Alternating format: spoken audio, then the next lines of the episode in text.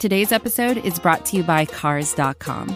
With over 2 million vehicles and 50,000 more added every day, Cars.com will match you with the perfect car for you, your budget, your life, your style. And if you're ready to say goodbye to your current car, Cars.com will get you an instant offer to cash it in. Just start by entering your license plate and get matched with a local dealer who will write you the check. So whether you're looking to buy or sell, just go to Cars.com. It's magical.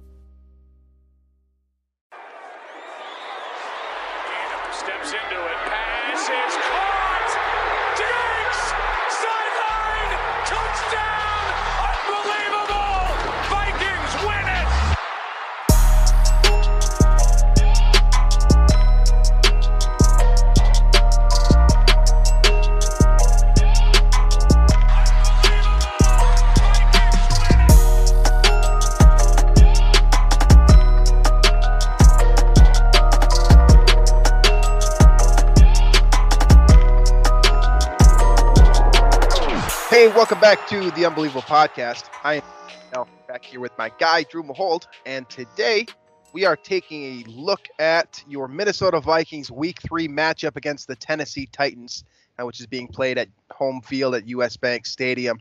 Uh, your Vikings obviously are coming off of a couple of uh, couple clunkers, to say the least.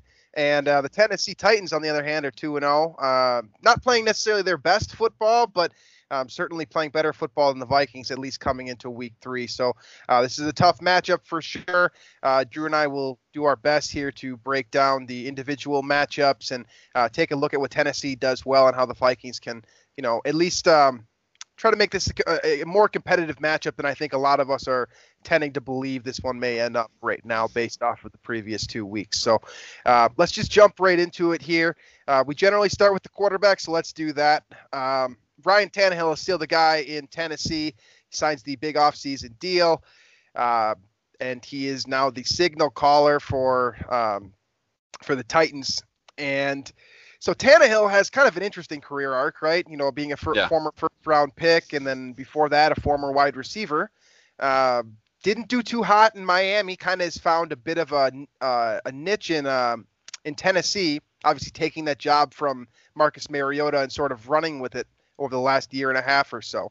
Uh, so, what are your thoughts on Ryan Tannehill? What are you know the, what are the things that concern you as it pertains to the Vikings defense? I mean, obviously the Vikings coverage hasn't been awesome, but Tannehill isn't necessarily known for being a guy who just throws it all over the field all day long.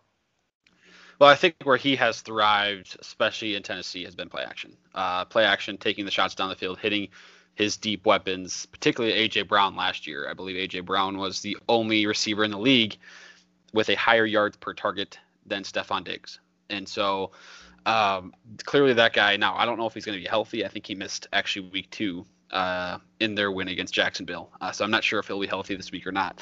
That'll be a big question mark going into Sunday. I think that his status is up in the air. But um, if he is playing, that connection is one to watch. And AJ Brown clearly uh, has some talent, has some game, and uh, that play action connection down the field was efficient last year. And, and of course, it all starts with Derrick Henry and his ability to pound the rock, right? And so, uh, you know, we're start. You, you kind of have to start there in a way, but also Tannehill is. He's found himself a home where he isn't. I guess in Miami, a lot of times he was sort of there was a ton on his shoulders, right? Um, he was, you know, in their wins to for Miami to win, he was sort of forced to have a, an elite dominant game. And now, you know, I, I I'm still on board with the, you know, for the most part, right? Running backs don't matter, but uh, that argument, so to speak. But in Tennessee, you saw a little bit in the playoffs, man. I mean, Derrick Henry carried that team offensively, and Tannehill had like 70 yards when they beat the Patriots passing in the playoff game, and then the next week only had barely 100, I believe, against the Ravens, and they won that game too pretty easily. So, uh, you know, he doesn't make a lot of mistakes. He's not going to force balls um, into questionable spots, uh, and he makes good decisions. And then when he can unleash it down the field, uh, especially out of play action, he's accurate. So, uh, you know, of course, getting to the quarterback, getting pressure on the quarterback is always important. Uh, I think with Tannehill, it's a little bit more important because if he has time to sit back in that play action uh, situation and throw it deep, he'll be accurate. Okay, so here's my question for you to follow up on that. Um, So Tannehill is obviously a productive quarterback, right? Um, I don't think anyone, to my knowledge at least, is calling him an elite quarterback or a game-changing quarterback or you know face of the franchise type player. Is it fair to call him a system quarterback? Because it's pretty hard to mention Ryan Tannehill without Derrick Henry. Yeah, I, I, I just don't like that term. Uh, I mean, I don't think, every- anyone likes it, but I, I think every quarterback is a system quarterback to a degree. So, uh, but I think in terms of like he's he's not the guy that's going to carry a team by on his shoulders to the playoffs, and I think we're seeing a little bit of that with Kirk as well. Uh, so no kidding. so uh, I think they're pretty similar. I think you know they play the same style. They both thrive in the right environment uh, with the right situation around them. And then when things aren't going so great around them, they'll have those few great games and put up some good statistical numbers, but uh, they maybe won't result in wins. So that's I, I don't I do see a lot of similarities between the two. I think Tannehill, um, you know, last year with Tennessee and that defense really found its stride down the stretch, and then of course being able to hand the ball off to Derrick Henry 30 times for 200 yards uh, in those playoff games last year really helped as well. So uh, he wasn't asked to do a ton. He's been asked to do a little bit more the past couple weeks, but the Titans have scrapped out a couple wins. So when you asked that question about, you know, when I asked that question about Tannehill, you know, in reference to him being a system quarterback, right? Um, immediately your response was, you know, that's a negative has a negative connotation. At least, you know, within the circles that I run, when you hear the term system quarterback, it's never a good thing, right? It's supposed to be, in theory, it's supposed to be a knock on the Right. quarterback's ability to carry a football team. Now, that being said, I, I think it's unfair for me to uh, not note that Tannehill's actually off to a really good offensive start this year, right? Uh, just gauging his numbers, you know, 488 passing yards. I mean, it's not incredible, but combined with six touchdowns, he's only been sacked twice behind a very solid offensive line, and his QBR is sitting at 85 and a half right now. Now we saw what Kirk Cousins' QBR was the last couple weeks. Uh, that's substantially better than what the Vi- what Vikings fans have experienced. So uh, this quarterback is nothing to sneeze at. I'm not saying he's the most talented guy in the world, but he is a, a a quarterback that can do a lot of different things well. I don't think he does anything perfectly. You know, like he's not a surgical quarterback that's going to walk, run up and down the field, hitting every receiver in sight with tremendous precision. That's not the kind of guy he is. And he's not a you know a deep ball thrower. Like he's not Josh Allen where he's launching it 70 yards in the air, dropping it right in the bucket. He's not that kind of guy. He's just an efficient he's just an efficient quarterback that knows where to go with the football and he uses his assets around him as well as anyone in the Yeah. league. I mean, AJ Brown is an extremely talented player, right? And Corey and Corey Davis, who we haven't mentioned yet, but I'm sure will come up more, uh, a former first round pick, an extremely talented player as well. But you know, Davis and Brown aren't Julio Jones and Calvin Ridley. They aren't Stefon Diggs and Adam Thielen. I mean, these are two younger players. Davis, two two years ago, probably was called a bust, and to date, I mean, he still hasn't really lived up to that first round pedigree or really that top what five pedigree. I think he was number five pick a couple years ago. Uh, so Tannehill is maximizing the talent around him. Uh, giving them the best opportunity to succeed. He's and you know part of that of course is on the coaching staff too. I think that Mike Vrabel and Arthur Smith run a tight ship over there. But Tannehill is the guy that executes this system very effectively, and he's dangerous in that capacity because they're able to control the tempo of the game. I mean, one of the primary reasons why your Vikings have been losing is because they can't stay on the field on offense. I mean, Tennessee on the flip side of that, they are efficient. They get first downs with regularity. Their drives are long. I mean, it's a tough team to play against because as soon as they get in front of you, and I do mean as soon as they get in front, it could be three points, seven points, 10 points, 14, whatever.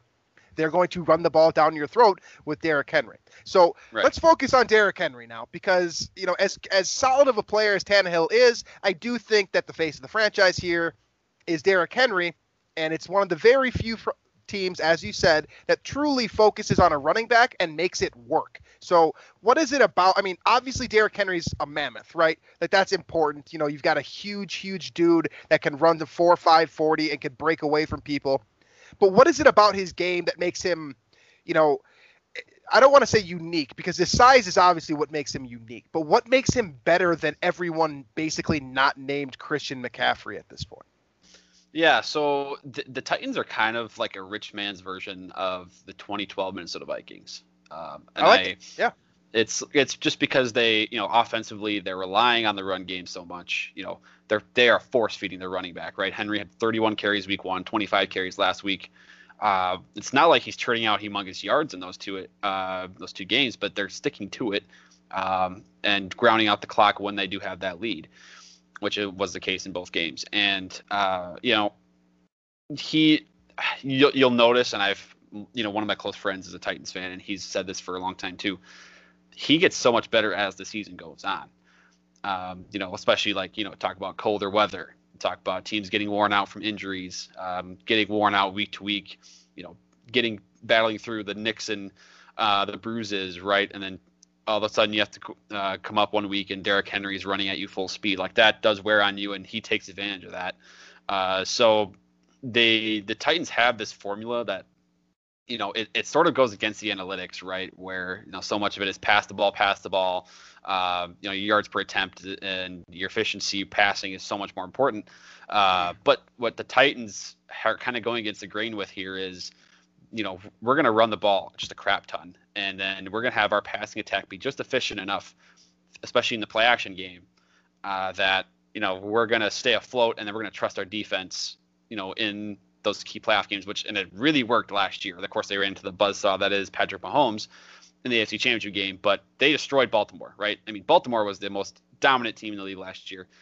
Titans went into their stadium and, you know, destroyed them with this formula with Derrick Henry. So the guy, you know, and from what we've seen with the Vikings run defense first two weeks, I have I see no reason to believe the Vikings will stop him in any capacity, contain him in any capacity. Uh, you know, the Vikings front four is very uh, you know, I, I don't want to call it weak because that's a mean word, but inexperienced. Is it fair though? Um, it probably. I mean, it's inexperienced. It is. Uh, it is. I, I'm trying to be a little politically correct to be nice about this, but like, here's the deal. Jonathan Taylor was. He's a rookie. Uh, no experience in the NFL essentially as a lead back.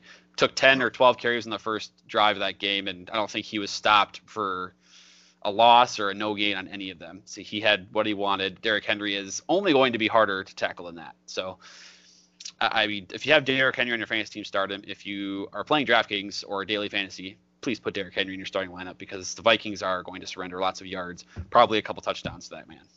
Okay, so you just established kind of what I was, you know, uh, what I was already thinking, and that's, you know, the Vikings are going to have problem controlling Derrick Henry, and that's the case for most teams, but probably more so for your Vikings because, you know, Jaleel Johnson hasn't gotten it done. He just hasn't even flashed uh, even potential to date, in my personal opinion.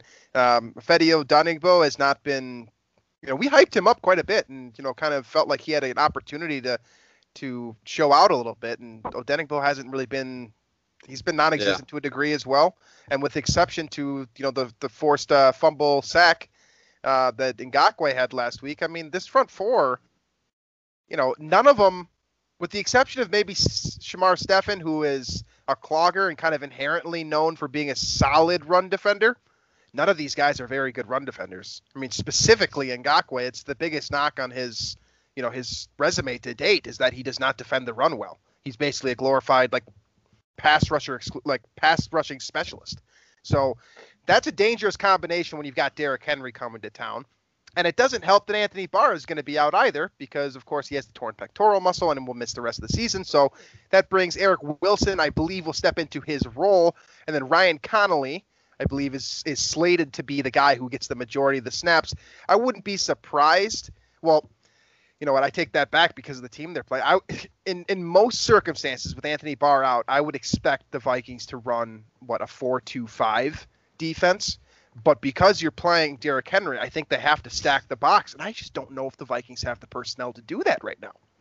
Yeah, that's the scary part about this. I mean, it, the, everything about this matchup is, you know, green all green, all systems go for Derrick Henry this week. Uh, you know, Vikings are decimated. They're they're 0 and 2, and they're uh, you know clearly the momentum is very much not on their side. Tennessee's a 2 and 0. They've been feeding Derrick Henry nonstop for two weeks, um, and he's sort of really grinding at the bit to get that breakthrough uh, performance, breakthrough long run, whatever the case may be, that he hasn't had yet. Uh, in some ways, you kind of think he's due for that 14 big yards. performance. That's his long Right. this year.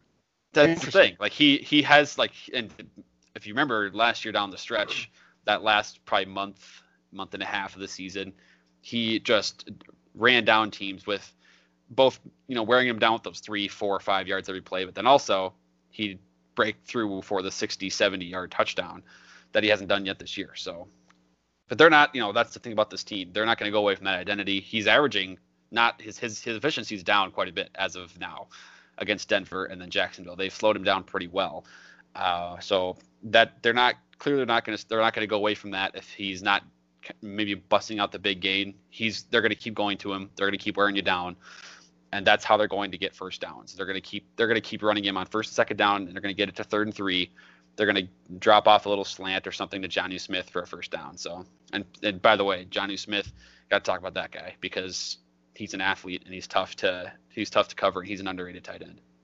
So the rushing attack is the the main focus. This is a true 50-50 team through two weeks, by the way. 68 rushing attempts, 67 passing attempts. Two of those, two extra pass attempts that ended up resulting in sacks. So Tannehill's dropped back 69 times and nice and handed off to Derrick Henry, uh, called his own number. Uh, Cameron Batson, who I'm not familiar with. Senorise Perry, who I'm also not familiar with, and Jeremy McNichols, who uh, Boise State player from several years back. That is your all three, or excuse me, all five of those guys are going to have rush attempts. So this is a true 50-50 team. But they have counted on when you know when Henry isn't at his most efficient, which is as it has been for the last two weeks, as you stated. They have counted on Ryan Tannehill to be be efficient. Yeah. I, you know, for lack of a better term, I suppose. And he has been. You know, 70 percent completion, 7.3 yards per attempt average. That's going to get it done in most cases. And so let's talk about those playmakers that he's working with and that has been able to kind of spread the ball around to. Uh, it starts with AJ Brown and Corey Davis just because those are the big name wide receivers. But for the first two weeks of this season, the most dangerous playmaker is the guy that you just said, and that's Jonnu Smith.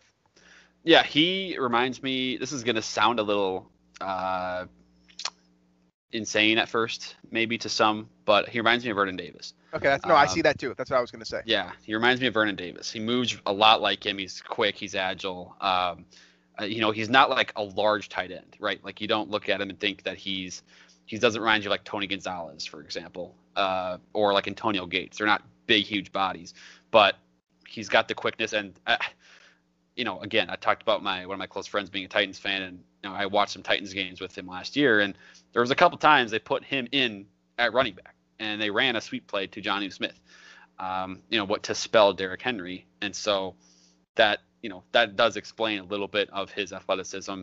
Uh, and he will line up anywhere.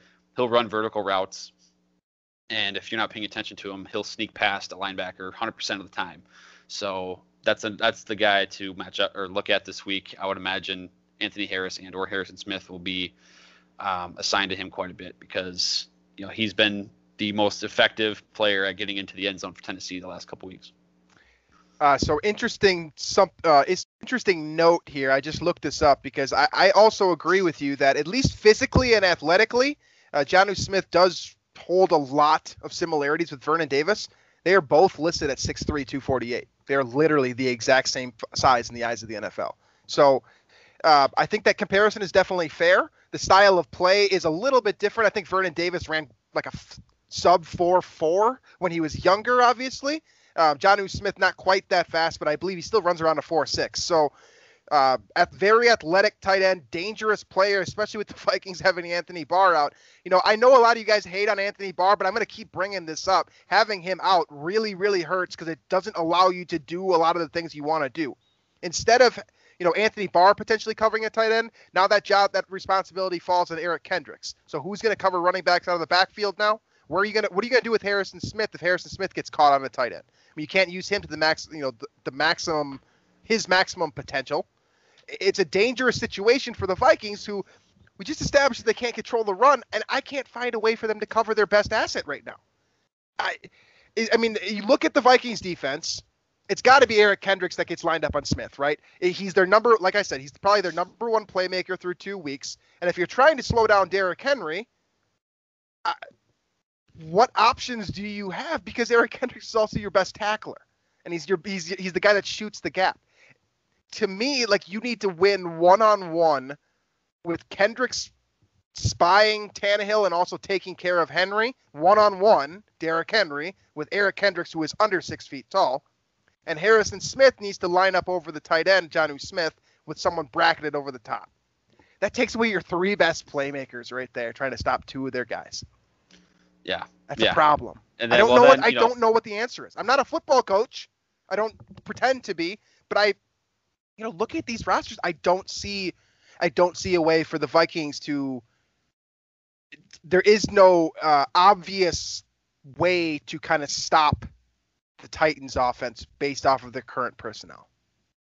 Right. Well, I I agree with you. And the next step is going to be um, with, you know, I, I, at some point Zimmer's gonna have to fire some. bl- And here's the thing: Vikings third down defense, man, hasn't been great. You know, especially early in games against the game script. The Derrick Henry is. I, I just can I just envision you know remember you saw Jonathan Taylor last week, ten or twelve carries first drive, and they went down and should have scored if Philip Rivers doesn't throw the ball directly to Eric Wilson or whatever happened on that play. I think. Now Harrison Smith got in there, knocked it away, and Eric Wilson ended up with it. Um, and you're right about this offense. It does, given the Vikings personnel and lack thereof in some spots, with Barr out, Danielle Hunter out, and then their corners, uh, uh, the Vikings, you can't really trust any of them at this point. There's a lot of pressure on Kendricks. There's a lot of pressure on those safeties as well to keep these guys in check. So the Vikings are have to win a little bit more on the at the cornerback position uh, to you know keep them like on those third down situations. But it's gonna it's gonna start with first second down. If you can contain Derrick Henry to the point where third down is a medium to long distance rather than third and two, third and three, because I think that seems to be where the Vikings are getting beat the most and why they can't get off the field defensively. Okay, so then the final piece then is the receiving options for Tennessee outside of Jonnu Smith. We've already mentioned AJ Brown, who may or may not be active for this game. Corey Davis, who has been the primary wide receiver uh, through a couple of weeks, and again, solid player. I don't think he's lived up to expectations, and I don't really see him ever living up to expectations. I, you know, he could prove me wrong. Probably this weekend would be, you know, ample opportunity to do so, but I don't think that he is a breakthrough wide receiver by any means. I don't think he's going to shut down the game with his receiving skills. But the Vikings cornerback situation isn't going to help him out, isn't going to help the team that much right now. Now, if you've been paying attention to the injury report, yeah, Cameron Dantzler didn't practice today, and Mike Hughes, I believe, was either limited or didn't practice either. So, the, in my opinion, the Vikings' two best cornerbacks right now, I, I would say that Dantzler is superior to Holton Hill, at least from what I have seen, may or may not play this weekend. So you already have problems at the position, and it sounds like more problems are coming. So, you know, if there is an opportunity for the wide receivers in this group, you know, without AJ Brown to find a way to get something done, it's probably against the Vikings secondary. And I hate to say that, but like Adam, it's it's going to be Adam Humphries and Corey Davis for the most part, right? Uh, who's who's covering who? Honestly, if Mike Hughes and Dantzler are out, you've probably got Holton Hill on Corey Davis. Holton Hill has been a disaster thus far. And I don't know who covers the slot, especially because Adam Humphries is a bigger slot receiver, and you need to do something about Jonnu Smith. So if Jonnu Smith is being covered by Harrison Smith theoretically, who who's on Adam Humphries? I just don't know. Like, I, I don't know the answer to these questions, and that's a real problem for me when trying to, you know, figure out what the Vikings are going to do this weekend. I, I straight up, I simply, I think this is a personnel issue at this point because you've got injuries, you've got lack of production, you've got inexperience, you've got all of these things working against you. Not to mention the fact that this team is completely demoralized through two weeks. If you think that getting beat bad two weeks in a row to open up a season doesn't hurt team morale and your ability to perform, well, you're wrong. it, it has for years, and it will continue to do so unless the Vikings find a way to turn it around. And you know, based off of these matchups, it's just not looking that good, especially No. from you know the Vikings' defensive perspective. I just give Look, me uh, I- give me a reason. Give me a reason, Drew. What what is it? What is it about this Titans offense that the Vikings can get something done against? Because you look at their offensive line too. Taylor Lewan and Roger Saffold are great, great, great players on the left side. You've got three players on the right side, well, counting the center, Ben Jones. Nate Davis and Dennis Kelly, who are meh players, but they're not bad. I, where's the hole? I don't see it. So, if there's a, I mean, this isn't a hole, but I think the fact that Henry is not a receiver Okay. is kind of nice, and he's not, uh, he's not a three down back per se in that way, and so if you're able to contain him for a second down, um, and that's for this Vikings defense right now, very tall task, but uh, that's a pun intended by the way, because Derrick Henry is what six four. uh, but you know, if you can get to that point, you know, I don't. I'd like the Vikings. Chan- I like Mike Zimmer's chances, right, against Ryan Tannehill on a third down where he, you know, with Henry not on the field, for example, um, and then AJ Brown not on the field if he's not, you know, active. Uh, so, you know, I, I, I here's the thing. I'm picking Tennessee with everybody healthy in this game. If Hunter's healthy, if Barr's healthy, if the Vikings' entire roster is healthy, I'm still picking the Titans. Uh, and that's just because I'm very high on the Titans already, and especially now with the way the season has has out, uh, played out for the Vikings so far, with the injuries, with the complete lack of everything uh, for Minnesota. It's it's tough to pick. It's tough to pick them right now, and that's even before going to the other side of the of the ball here for both teams. Yeah. Okay. So let's let, let's do just that. I think we've established that the Vikings have their work cut out for them uh, defensively this weekend. So offensively, uh, coming off of so as we stated on the previous show, probably Kirk Cousins' worst performance in his entire career, not just as a Viking, but period. Uh, he gets matched up with a defense that has some solid playmakers, also has some holes, also has a couple of key injuries as well. So starting with this defensive line, uh, they're going to run a 3-4. Mike Vrabel uh, calls the shots here. They didn't even hire a defensive coordinator, which I think is hilarious, by the way. Uh, Mike Vrabel is just straight up the guy that is going to do everything for this defense, and um, of course, that defense kind of mimics what he ran uh, when he was with New England Patriot back in the day. So that 3-4 unit starts up front with Jack Crawford, Daquan Jones, and Jeffery Simmons. Uh, of those three players, I think Simmons is probably the most dominant, probably the most dangerous of the uh, of that group. Uh, but nothing really scares you about the front three. It's more the linebackers with Jadeveon Clowney, the big offseason signing, or I guess does it even count as the offseason when he signed like two weeks ago? Um, Yeah, probably not. um, other than Clowney within that front seven, right? Um, I don't, you know, there's not a there's not a ton of guys that scare you, and even Clowney, I think, to a degree, and I say this, you know, uh, I say this. This is probably a questionable statement, but I don't think Clowney's as good as advertised. Um, he's not as he's not as great of a like he's not as great of a pass rusher as we all thought he was going to be. He's a very very solid overall defensive player. Uh, now he's putting his hand in the dirt. Well, he's standing up and putting his hand in the dirt, not just a defensive end anymore. Uh, but outside of him, you know, Harold Landry, Rashaan Evans, Jayon Brown, Vic Beasley, I guess gets rotated in as well. Outside of uh, outside of Clowney, is there anyone in that front seven that scares you? Jayon Brown, I like him a lot.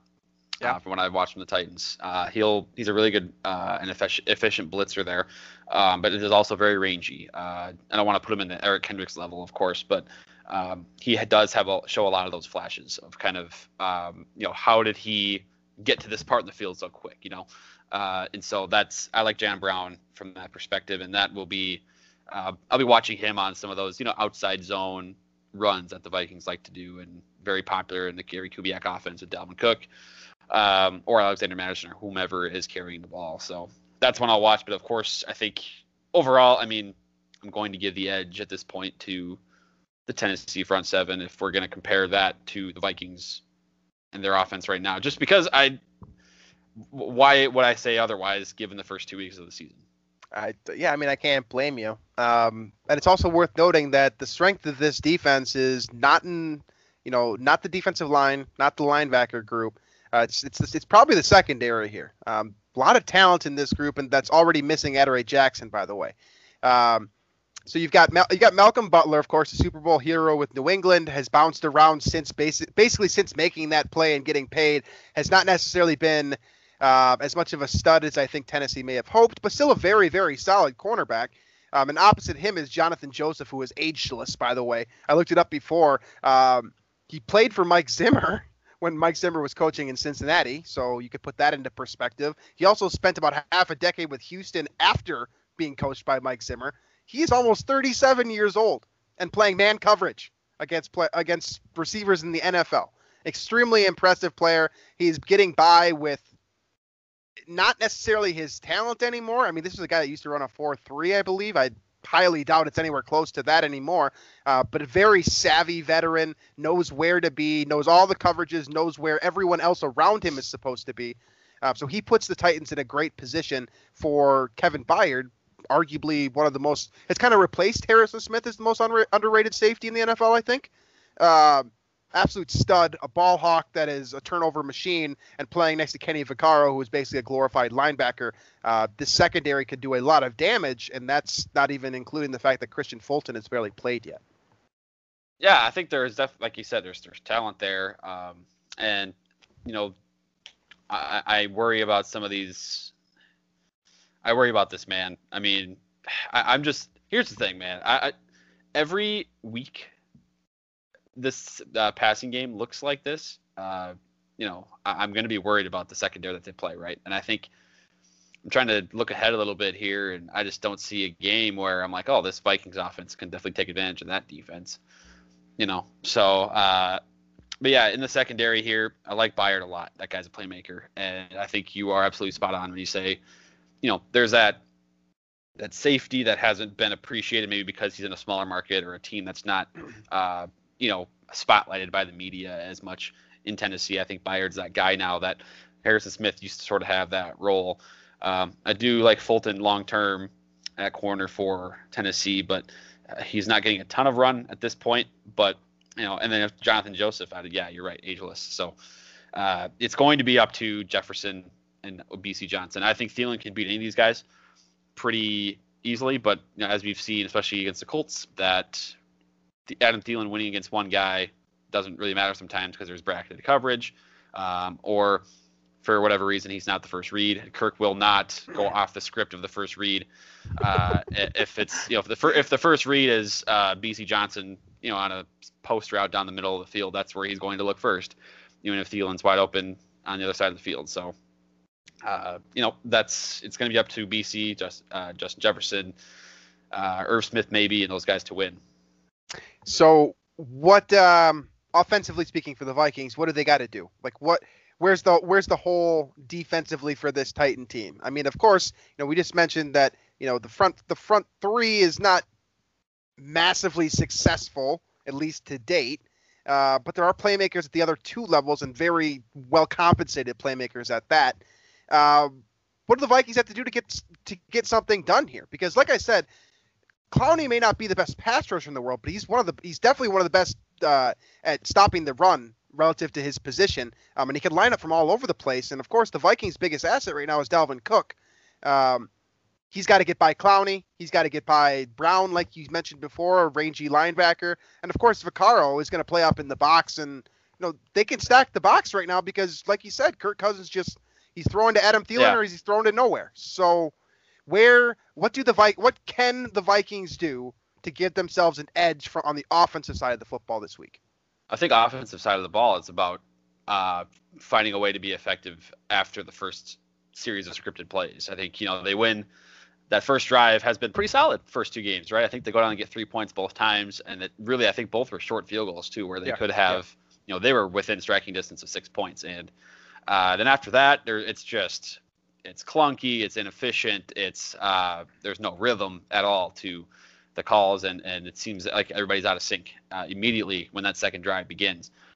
And uh, you know, I think that's where you can quickly lose steam in a football game, right? Because then you get a three and out there, and when your defense isn't stopping anything, as Minnesota's has not, that gives the opposition, you know, another drive quickly to get down and score with pretty good field position. So uh, keeping your offense on schedule after the first drive is, is going to be key. And then you know, I think the Vikings, you know, I think the weakness of this, I mean, if there's a weakness to attack, I think it's a secondary compared to that front seven personally. And so I, I would be looking at Justin Jefferson and Bisi Johnson because chances are Thielen's going to get bracketed and he won't have a ton of one-on-one uh, opportunities. And we've seen in his career too over the you know over the span of his career when Diggs is not healthy enough to play, Thielen is not super productive um, when he's sort of that only top weapon, so to speak. And so Jefferson and Johnson, and then that chemistry with Kirk has got to be better because uh, that'll be the best chance the Vikings have to win each week, in my opinion.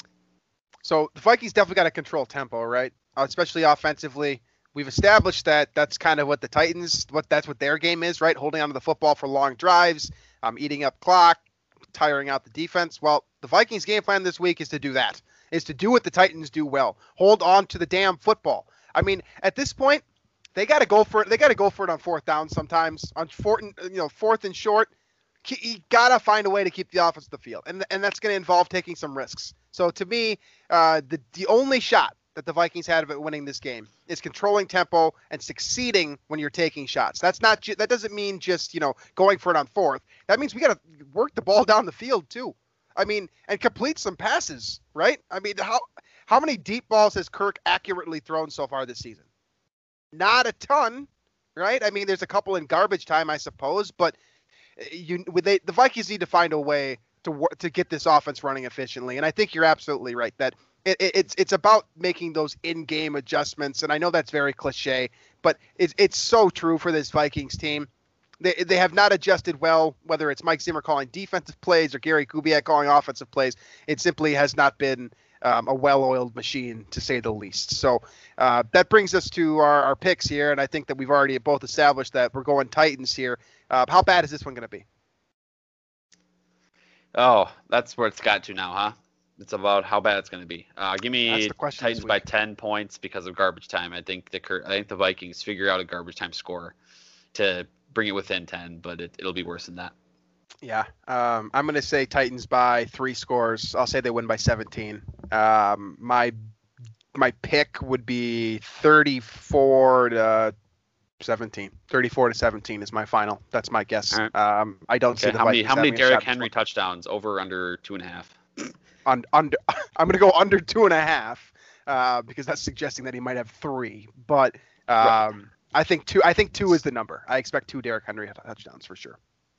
All right, good. I just traded for him in another league, so better. Uh, I think all of with, Twitter with saw this that. game in mind. With this game in mind, and yeah, Twitter did see that. all right. Um, let's move. Uh, let's move quickly into our game picks here and wrap up the show with that. Uh, both of us are uh, rolling with Tennessee this week. I don't foresee any reason for either of us to be picking the Vikings anytime soon. Um, so that's kind of a no-brainer. But uh, there's some great matchups this week. This is, you know, it sucks as a Vikings fan to walk into a, a week 0 and 2 and not see a whole lot of Super Bowl potential anymore. But if you're a lover of pure football, this is the week for you. Um, and it kind of honestly, I know this Thursday night matchup isn't fantastic based on pedigree, but Miami at Jacksonville. It's not sexy, but Miami at Jacksonville is fun. It's a it's fun, fun, matchup for sure. Very fun, and uh, I'll be picking Jacksonville. I I watched the Jacksonville Tennessee game pretty closely, and I, dude, they for for a team that's had essentially every star player uh, want out immediately, they seem to have they seem to have like a a chip on their shoulder, I guess, or they gel well together for guys that it seems like they're all like uh, they have this aura like we're all rejects and nobody wants to play with us, so we're gonna go show people what we're made of type of thing. And I think Gardner Minshew kind of leads the charge there. So uh, plus uh, fellow Johnny Ben Bartch is on the roster there. He is one and one in his NFL career, so got to go with the Jags. All right, so I'm going to go with Jacksonville. Um, I, li- I like your reasoning. I'm going to go the opposite side here. Miami's just not good enough right now. Uh, Fitzpatrick's still the quarterback. DeVante Parker's playing hurt. They don't have a whole lot of talent other than that right now. So I'm going to say that Jacksonville, who also doesn't have a whole lot of talent either, but is playing with grit, to say the least. Um, I think they are uh, they're a fun team to watch right now. That, they beat that, Indianapolis uh, week one. They they did, and that's something the Vikings did not do. So. All right, so we're both rolling with Jacksonville. Next one here, Chicago at Atlanta. Um, kind of a fun matchup given the circumstances. I mean, Atlanta's very close to being 2 0. They played a lot better uh, last week against the Cowboys than I think we thought they would, but then they ultimately did the Atlanta thing and blew it at the end, of course. That, by the way, I don't know if people have seen the onside kick That Yeah. is the worst thing I have ever seen in football. I saw somebody tweet that the Falcons should be investigated for throwing the game, and that's literally what it looked like. Like they're the Falcons players Just are standing around like just they're huddling around the ball and doing anything but trying to win the game. And you, I mean, you you pick, you recover that ball, you win the game. Oh, that's unbelievable. Uh, I'm picking the Falcons despite all of that, uh, just because I don't like the Bears. Trubisky's bad, um, and beating the Giants at home by the smallest of margins does not make you good. Yeah, I'm going to pick Atlanta too. Um, first of all, Calvin Ridley off to a tremendous start, by the way. My God, that guy's a machine right now. Um, Julio Jones on the flip side of that, not as hot of a See the start. touchdown he dropped last week? I did. Yeah, that's exactly what I'm thinking about when I said that. Um, but Matt Ryan still looks like a good quarterback. Uh, Chicago doesn't have one of those.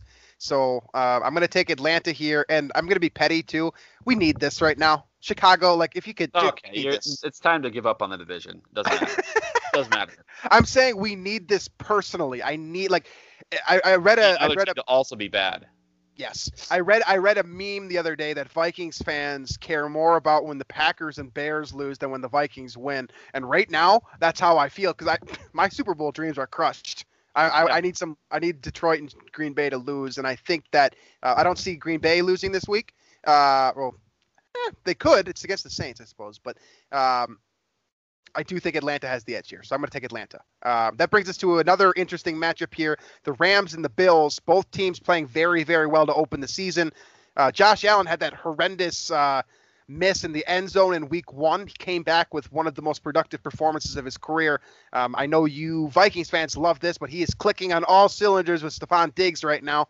Uh, can they get it done against the Los Angeles Rams? I'm gonna pick the Rams. Uh, I, I'm for the longest. I'm gonna keep. I'm going to keep sort of, I guess, doubting Josh Allen right until, you know, he goes in and dominates a playoff game, because this team, this team's loaded, man. This roster's loaded in Buffalo, uh, and I think the one thing missing is, do they have that quarterback that can take them?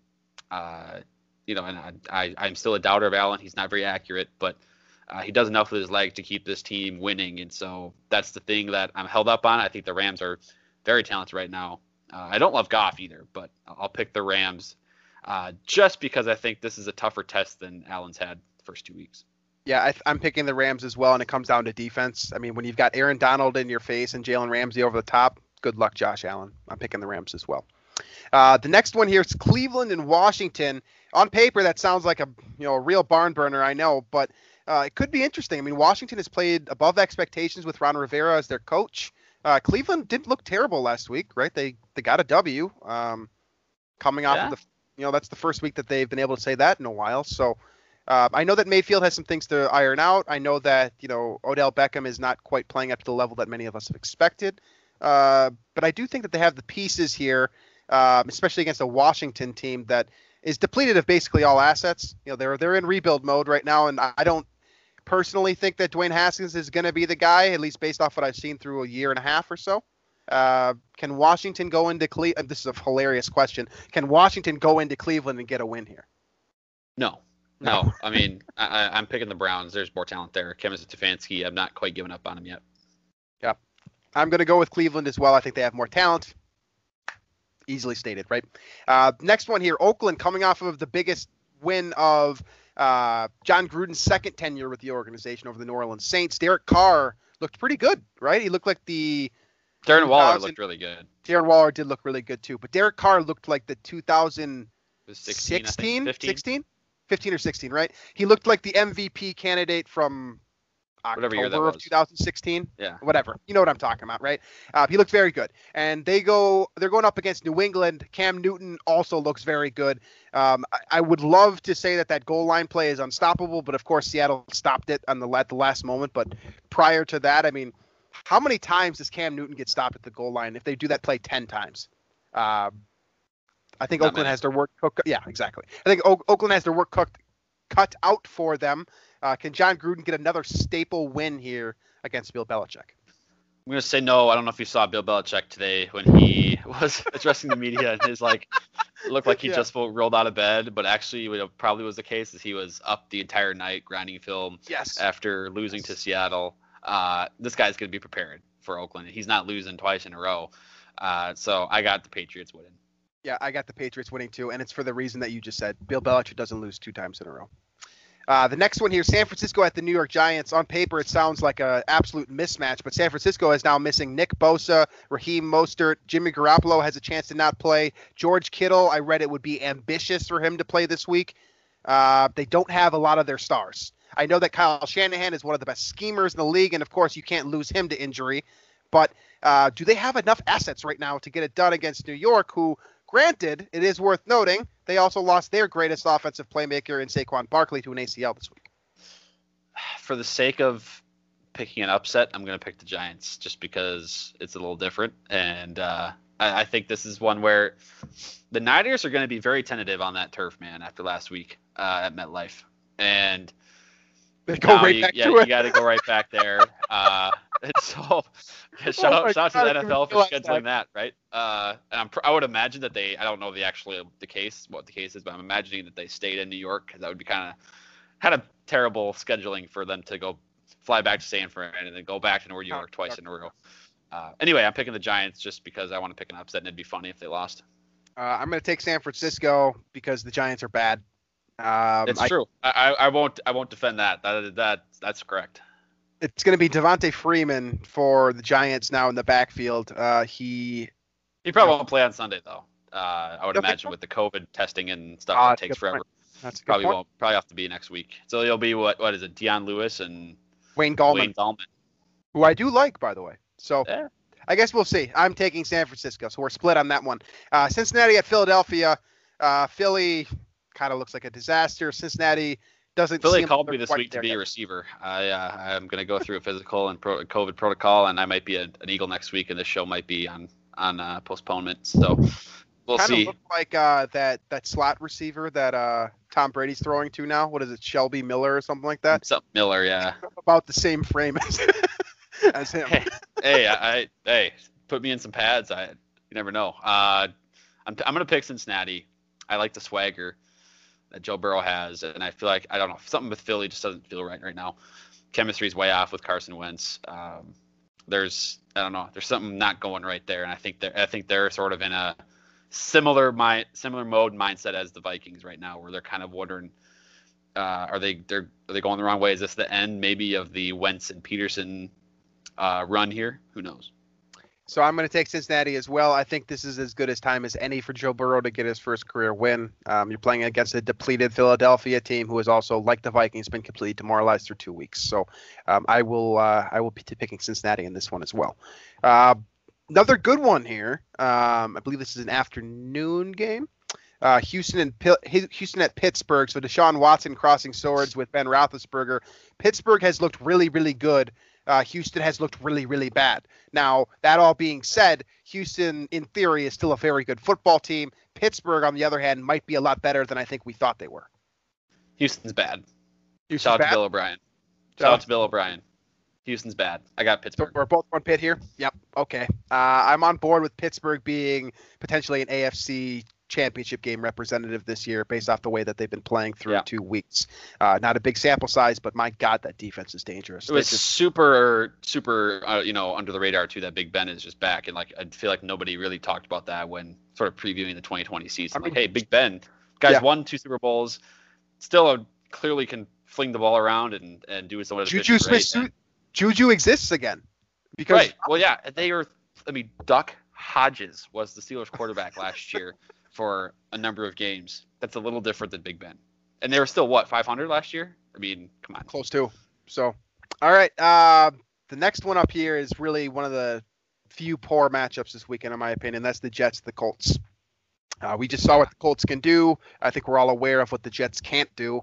Um, we're getting close to Adam Gase getting fired territory. I think. Did you uh have you seen that that Sam Darnold throw that's all over Twitter? Uh, yeah, the he, one he's kind of rolls out and yeah. it with his wrist. That that is the biggest win for the Jets franchise in the last three years, right there. Is that highlight now going out on Twitter when they were down 31 to six and Darnold threw a touchdown to get down by 18 in the fourth quarter? Give me the Colts. Uh, the Jets are just they're just too bad. Quintus said it better myself. I'm going with Indianapolis as well. Uh, chugging along here, Carolina takes on the Los Angeles Chargers. Uh, both of these teams are having some very interesting issues right now. Of course, the Chargers with Tyrod Taylor right now Uh, this is going to be a major lawsuit. If you're not familiar, uh, the Yeah. Charger team doctor uh, just punctured. Well, I- I saw today on Twitter. I don't know if this is true. This is just you know you can't believe everything you see on Twitter. But if a player accepts medical treatment from the team doctors, they cannot sue, or something like that. Now this uh, do do not fact check me on this because that could be wrong. I simply just read something on Twitter, but if that's the case, that sucks, man. That sucks for for Taylor. Either way, I-. I think this is a either way, multi-million you feel bad settlement. for him. Yeah. This is a multi-million dollar settlement, I think. And then on the flip side, of course, Carolina uh, just put Christian McCaffrey on IR. So it's Teddy Bridgewater show, and Mike Davis is going to be stepping in to replace him. Uh, Ju- and then, of course, you've got Justin Herbert, who will be getting his first uh, planned start this weekend. Yeah. Uh, looked pretty good in his debut for what it's worth. Who you got in this one? Yeah. I got the Chargers. Uh, Herbert looked pretty solid, and uh, you know that defense is one? no joke. I think Teddy's got a lot of work cut out for him because uh, they made they made Mahomes and company look. Uh, I don't want to say bad, but they definitely stumbled over their feet a little bit against the Chargers defense. So I'll pick LA. I'm going to take the Chargers as well. I think that point that you made about Mahomes, I mean, the Chiefs' offense was basically, you know, non-existent until about what 18. I mean, it was it was just an offense. It was just fine. Like, and that's Right. definitely not you know the Andy Reid Chiefs offense we've seen the last couple years. Absolutely. All right, so Chargers for both of us. Next one here. Tom Brady's going up against. I don't even know who's starting for Denver at quarterback this week. I don't know. Jeff Driskel or Blake Bortles. I think it's gonna be. Jeff. I think it's gonna be Jeff Driskel again, uh, who replaced Drew Lock when he went out uh, with an injury last week. He's now expected to miss what I think it was two to five weeks, which is an interesting timetable. But nevertheless, Tom Brady gets a chance to go to move back over 500 here at Denver. Does he get it done? Um, I'm gonna I'm gonna pick Denver. Uh, this is I'm holding out hope on Denver, and part of that is because I have a bet with a person that the Denver Broncos will make the playoffs. Uh, but uh, I think Denver played pretty well against Pittsburgh. Uh, even when Lock went down, they kind of battled quite a bit and had a chance at the end there uh, against a really good Pittsburgh team. And so now uh, against Tampa Bay, who I feel has not quite lived up to the expectations that maybe some had um, so far, I think I think Denver can win. So I'm going to take Tampa Bay, uh, strictly because I don't believe in Jeff Driskel at all. I think that Tampa Uh, that's fair, and that's fair. I don't think I do either, but I still. All right, so Tampa Bay for me, Denver for Drew. Moving on here, these last four games of the week are exceptional in my personal opinion. Um, we'll start here with Detroit and Arizona. Um, I know Detroit's not the most exciting team in the world, but Matthew Stafford against Kyler Murray sounds like a hell of a lot of fun. yeah, uh, Arizona. By the way, that offense looks awesome right now. So much fun. Kyler Murray to DeAndre Hopkins looks like it could be, you know, a an, an awesome combination to watch for a while. I'm going to pick the Cardinals. Uh, I still think Detroit just uh, nah, nah. I mean, they uh, they're still the Detroit Lions.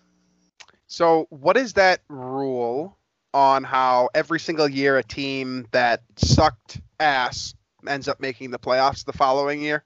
It's like every single year you see a team that was goes from worst to first. It's like like seventy It's probably something like that, and it could. You're saying it like could be that. the Cardinals. I'm saying it could be the Cardinals. Yeah, I, I they're they're my pick to be that team this year. The problem is that division, that NFC West division looks, Yeah. elite, like one of the best maybe ever. Uh, If San Francisco can get healthy, that is Right. going to be a dogfight for that division. That's uh, that's an excellent point, but uh, you know to ramp up to what I was getting to there, that Arizona, I, Detroit beats themselves, and I think that Yep. you know I, I think that Kliff Kingsbury has kind of found a rhythm there. I think Kyler Kyler Murray's a lot better than I personally thought he was going to be. I mean, did you see that play that got called back last week where he kind of high stepped the linebacker and walked into the left corner of the end zone? My God, that Yeah. guy is talented. I'm going Arizona as well. Um, all right, Dallas at Seattle, another fun one here. Russell Wilson against Dak Prescott. Uh, Prescott looked pretty good last week. Uh, they get that, like we were talking about before, that very strange win over Atlanta. Seattle on the flip side went toe to toe, like literally. Well, it should honestly it was more head to head the way that uh, what was it? Uh, Diggs was Quandre Diggs was playing last week. But um, who gets the win here? Russell Wilson or Dak Prescott playing in Seattle? I will pick Russ. Uh, I, I do think this will be a fun game though.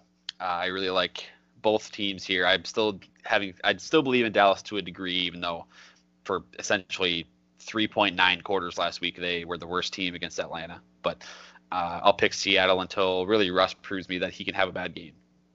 Uh, Follow up question to that before I give you my pick: Is this Russell Wilson's year to win MVP finally?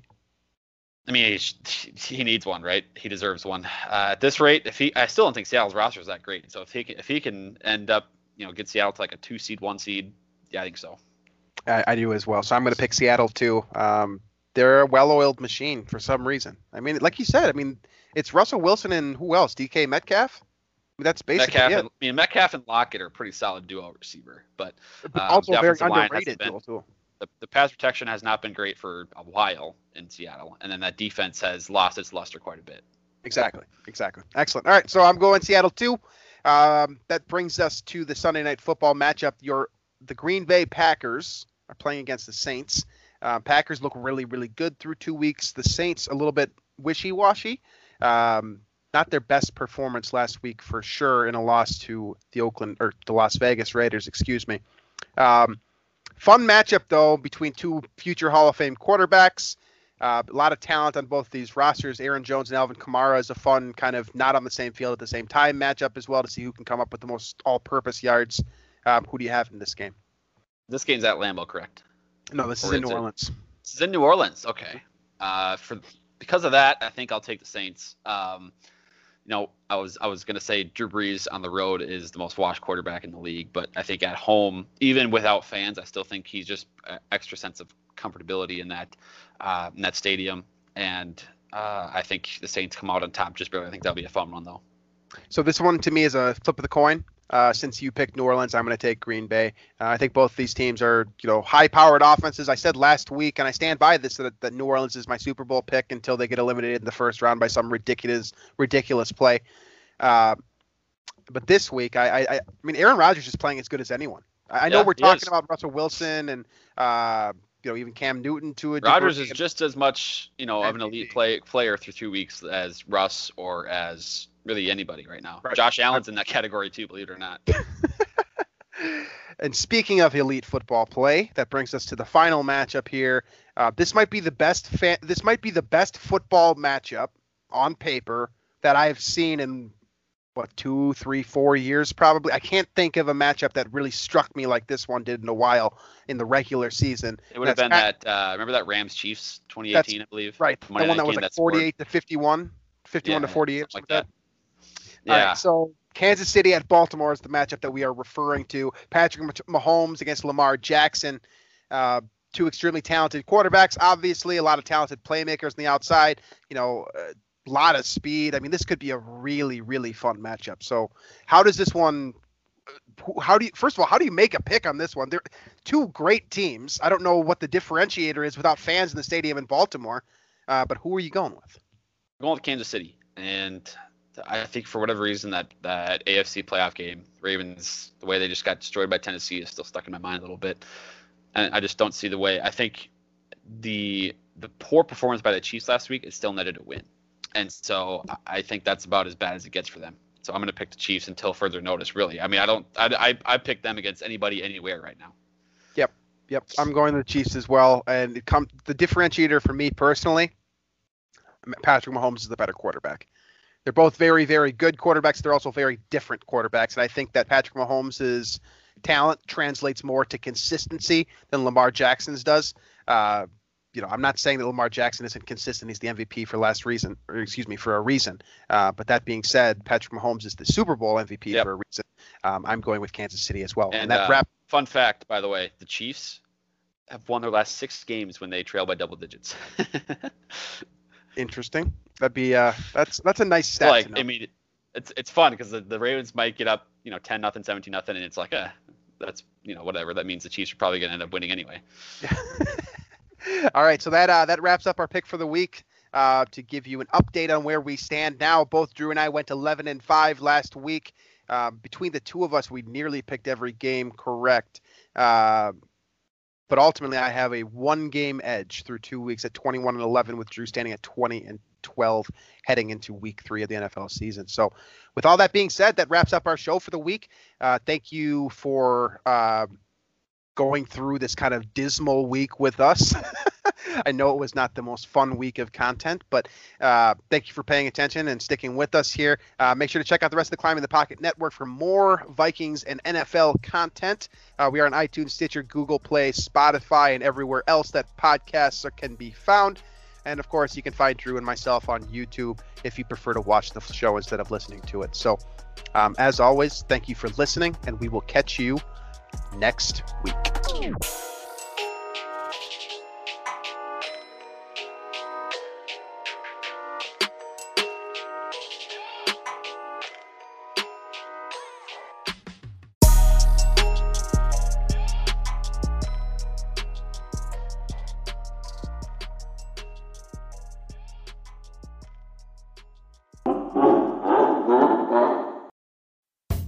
Most of the time, we talk about tech in terms of a handful of gigantic companies like Google, Meta, and Apple. But some of the most interesting stuff we find online is the product of a single person. When you're working on your own, I think there's this beauty of being able to come up with an idea and then implement it then in that moment. You don't have to have permission from someone else, there's no red tape. In the Vergecast series Solo Acts, we'll get to know these people, the tech they use to get stuff done, and the obstacles they face trying to compete with the giants. Some people that I talk to and my friends are like, you know, your competitors are Zuckerberg and Musk. Like, aren't you kind of like afraid of that? Every Monday, our friend Ashley Esqueda will be curating and hosting these interviews and sharing with us what she's learned. I can't believe the McRib locator was originally a tornado locator. Right. Pretty wild. Listen to our Solo Acts miniseries now in the Vergecast feed, anywhere you find podcasts.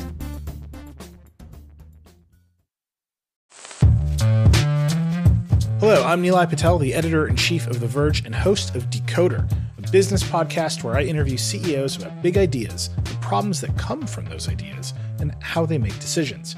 It is also surprisingly about org charts. It comes up a lot. We're launching a new limited series that we're calling the Centennial Series, where I talk to CEOs of companies that are over 100 years old, like Xerox, Barnes & Noble, and more. There's no 100 year old company that's without its struggles, and it's been fascinating to talk to these CEOs about which parts of these companies' history are important and which parts they can let go. A little spoiler for you if a company is over 100 years old, there's a lot of drama to talk about. It's been a good time. You can listen to the Centennial series right in the Decoder feed. New episodes of Decoder are out on Tuesday, and the Centennial series is out on Thursdays. Check it out. We think you're really going to like it. You can get it wherever you get your podcasts.